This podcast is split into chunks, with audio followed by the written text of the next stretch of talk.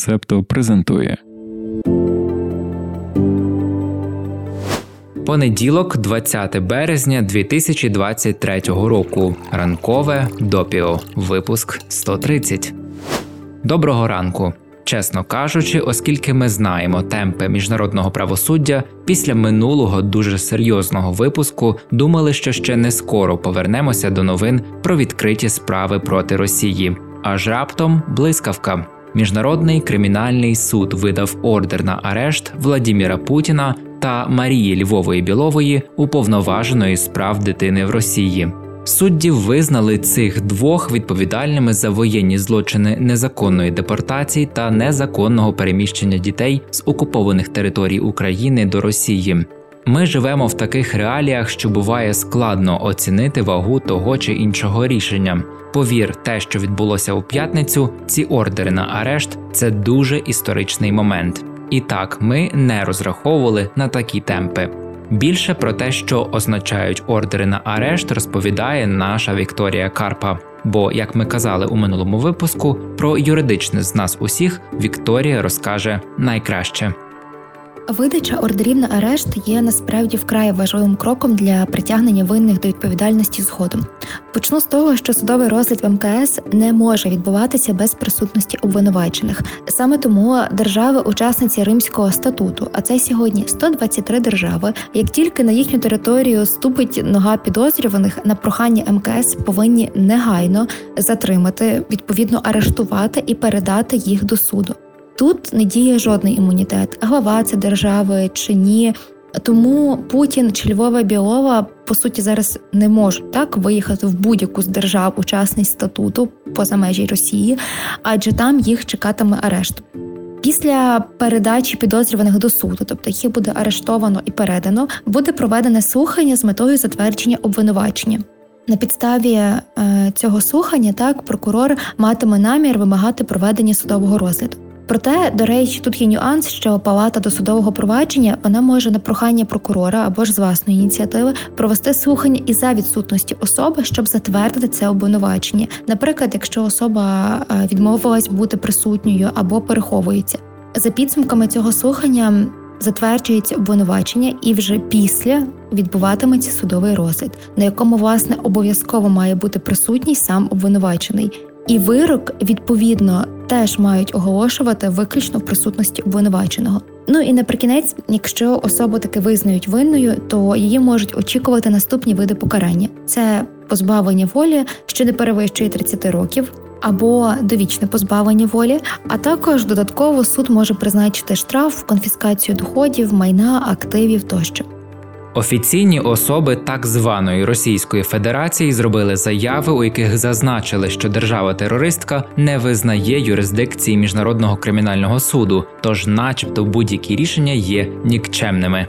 Росія справді не є учасницею Римського статуту. Проте тут варто пам'ятати, що Україна є під юрисдикцією МКС, і саме на території України Росія вчиняє злочини. Тому те, що вони не ратифікували статут, ніяким чином їх не рятує від переслідування і відповідно від притягнення до відповідальності винних.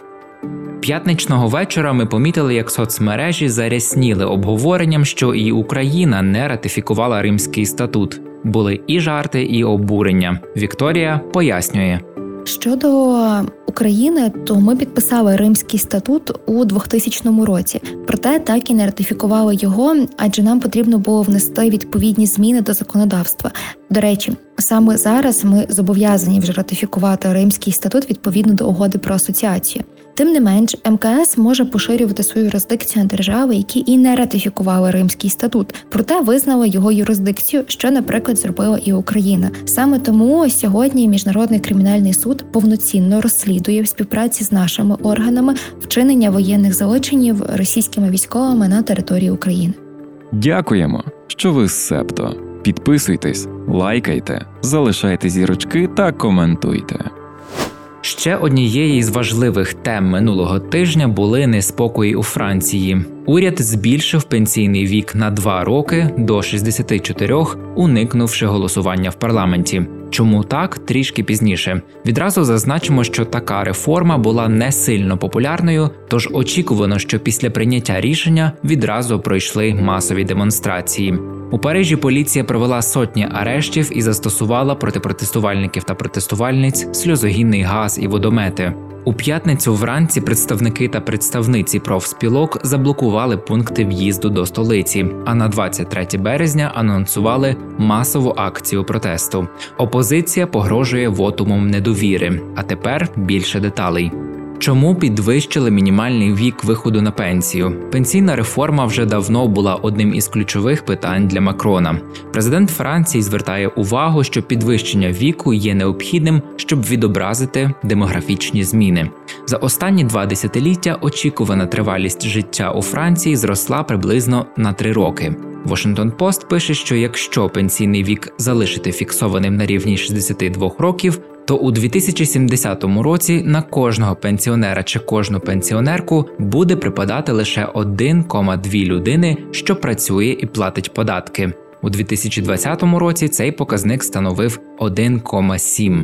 Сьогодні Франція вже витрачає на пенсії більше ніж багато інших європейських країн. У 2021 році витрати держави на пенсійне забезпечення становили 13,6% її економіки порівняно з приблизно 10% в Німеччині та майже 11% в Іспанії. Тепер про те, як ж вдалося обійти без парламенту, піднімаючи пенсійний вік. Стаття 49, пункт 3. Це положення з Конституції Франції, яке дозволяє затвердити запропонований Кабінетом міністрів закон без обговорення і голосування в парламенті. Водночас на голосування ставиться питання про довіру уряду. Все відбувається так: Уряд користується можливістю прийняти рішення без схвалення парламенту, а опозиція має 24 години, щоб висловити вотом недовіри кабінету міністрів. Таку норму внесли до конституції наприкінці 1950-х років для зміцнення виконавчої влади, яку, на думку тодішнього президента Шарля де Голя, дуже загальмовував та обмежував парламент. Макрон та його уряд на чолі з прем'єр-міністркою Елізабет Борн далеко не перші, хто вдається до статті 49.3. Нею користувалися щонайменше 88 разів. Наприклад, за Мішеля Рокара, соціалістичного прем'єр-міністра, який також керував урядом меншості з 1988 по 1991 рік, цю суперечливу норму конституції використовували 28 разів. Чому суперечливу багато хто вважає її антидемократичною. Партія Макрона та її партнери не мають абсолютної більшості в національних зборах, себто можуть ухвалювати закони лише утворюючи тимчасові альянси або заохочуючи законодавців від інших партій утриматися від голосування. Застосування статті 49.3 дозволяє не шукати компромісів та консенсусів з іншими партіями, а приймати рішення швидко. Ну але як ти розумієш, ця процедура ставить теперішній уряд під загрозу. Марін Лепен вже сказала, що з колегами оголошуватиме недовіру уряду. Якщо вотом недовіри підтримують 289 з 577 депутатів та депутаток, то уряд піде у відставку. Суто арифметично опозиція може назбирати необхідну кількість голосів. Тоді не лише уряд піде у відставку, але й пенсійну реформу буде скасовано. Також швидше за все Макрону доведеться розпустити парламент та оголосити нові парламентські вибори. А то ще ж рік не пройшов з попередніх. Втім, як пише Washington Post, багато експертів та експерток не вірять, що вотом недовіри пройде, оскільки опозиція роздроблена серед лівих, ультраправих і правоцентристських партій. Швидше за все, голосування відбудеться сьогодні, 20 березня. То вже будемо знати, чим все закінчиться. Звертаємо увагу, що цей випуск ранкового допіо ми готуємо у п'ятницю, тож, можливо, вже і з'явились якісь оновлення по ситуації у Франції. Якщо що, то ми ще обов'язково повернемося до французького неспокою у п'ятничному випуску. А неспокій надовго. Пенсійна реформа не лише не подобається опозиції, але також є не сильно популярною серед суспільства. Профспілкові лідери та лідерки погрожують новими страйками найближчими днями. На вулицях Парижа накопичується невивезене сміття. За економіст пише, що важко чекати на якісь хороші результати з такого безладу, і що в короткостроковій перспективі буде важко навести порядок Україні. Ми продовжимо тему справедливої праці. Якщо у Франції профспілки борються за дотримання прав і повагу до працівників та працівниць людей, то у Таїланді стоїть питання експлуатації праці мавп. В чому ж справа ми розповідаємо для септоніїв та септонійок. Щоб слухати випуски допіо повністю зі секретними фрагментами, доєднуйся до спільноти на Патреоні. Упс, цю частину можна послухати лише на Патреоні. Доєднуйтеся до спільноти, щоб отримати доступ. Наприкінці минулого випуску ми обіцяли, що у понеділок розповімо про білу троянду. Обіцянку виконуємо. Нещодавно Washington Post написали про смерть Трауте Лафренц у віці 103 років. Вона була останньою відомою живою людиною з невеликого гуртка Біла Троянда, який був частиною опору нацистському режиму в Німеччині. Група Біла Троянда ніколи не налічувала більше кількох десятків учасників та учасниць. До її складу входили студенти та студентки медичного напрямку Мюнхенського університету та професор філософії. Група проіснувала від червня 1942 року до лютого 1943. Діяльність білої троянди полягала в анонімному розповсюдженні листівок, які закликали до активного спротиву нацистському режиму. Листівки були дуже літературними, часто цитували письменників і філософів, зокрема Гете, Платона Арістотеля, а також Біблію. Були й листівки, в яких говорилося, що євреїв у Німеччині та в окупованих нею країнах вбивали найзвірячішим способом, який тільки можна собі уявити.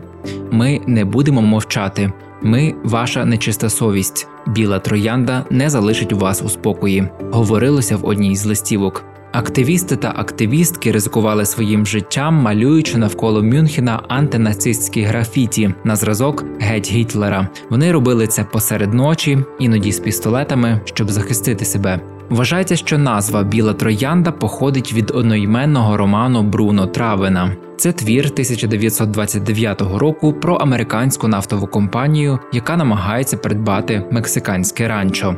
Гестапо заарештувало шістьох головних членів ініціативи. Їх стратили без суду за наказом Гітлера, обезголовили на гільйотині. Пані Лафренс, яка померла на початку березня, двічі була заарештована гестапо. У квітні 1945 року американські війська звільнили в'язницю, де утримували жінку. У післявоєнній Німеччині вона ніколи не була такою відомою, як лідери та лідерки Білої Троянди: Ганс Шоль, його сестра Софі Шоль, Олександр Шморель, Крістоф Пробст, Віллі Граф та їхній наставник, професор філософії Курт Губер. Після війни їх вшановували як мучеників, їхніми іменами назвали школи, вулиці та площі. Можливо, це частково пов'язано з тим, що 1947 року пані Лафренс емігрувала до Сполучених Штатів, де закінчила отримувати медичну освіту і жила до кінця своїх днів. Жінка рідко розповідала про Другу світову війну. Її донька сказала, що лише в 1970 році мати розповіла їй про свою діяльність під час війни. У 2018-му німецькій щоденній газеті Bild Zeitung пані Лафренс сказала: цитуємо: Я була свідком того часу. З огляду на долі інших мені не дозволено скаржитися. Кінець цитати. Відомо, що жінка допомогла забезпечити обладнання для таємного друку листівок у Мюнхенській книжковій крамниці. Пані Лафренс також носила листівки до свого рідного Гамбурга і таємно залишала їх у бібліотеках або вкидала до будівель. Вважається, що Ганс Шоль, один із членів групи Біла Троянда, був страчений не лише за свою антинацистську діяльність, але й тому, що гестапо виявило його гомосексуальні стосунки. Через багато років пані Лафренс розповіла, що деякий час була так званою дівчиною Шолла, але їхні стосунки базувалися на взаємній пристрасті до протидії дискримінації та спільній людяності. Вона була присутня на похоронах Шолля та Софі Шоль. Пані Лафренс замаскувалася, переодягнувшись, але все одно ризикувала потрапити під арешт, а ймовірно, і заплатити життям. Ця історія нам нагадала, що у подкасту через 348 сторінок є епізод, в якому ведучі обговорюють книгу Я, П'єр Зеель, депортований гомосексуал. З назви здається, все зрозуміло. Чоловік пройшов нацистські концтабори та після 40 років мовчанки розповів свою історію. По закінченню цього випуску ранкового допіо дуже рекомендуємо увімкнути через 348 сторінок. Та все ж спершу дослухай допіо. У нас ще є декілька коротких новин. Стіки до ранкової кави про події стисло. Материнська смертність у США досягла найвищого рівня з 1965 року. Цей показник у Сполучених Штатах є вищим ніж у будь-якій іншій країні з високим рівнем доходу. За даними ВООЗ, він зріс на 78% з 2000 по 2020 рік, а в більшості інших країн знизився. Серцево-судинні захворювання, такі як легенева емболія, неконтрольована кровотеча та проблеми пов'язані з гіпертонією, є основними причинами смертей. COVID-19 погіршив ситуацію. Вагітні жінки мають вищий ризик важкої хвороби або смерті від коронавірусу, особливо якщо вони не вакциновані.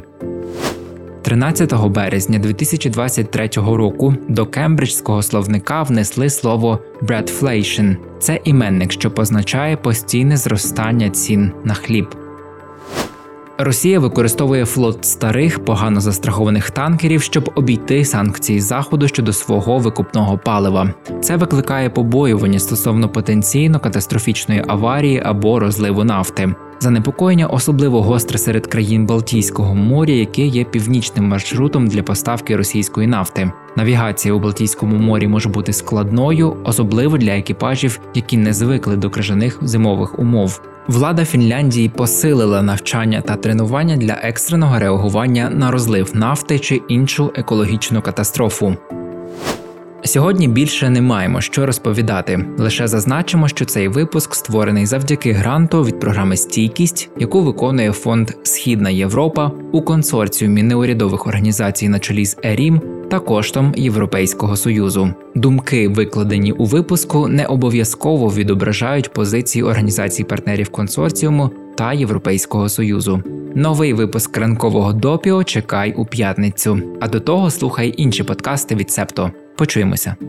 Ви прослухали подкаст Ранкове допіо. Шукайте септо в соцмережах, діліться враженнями та розповідайте іншим.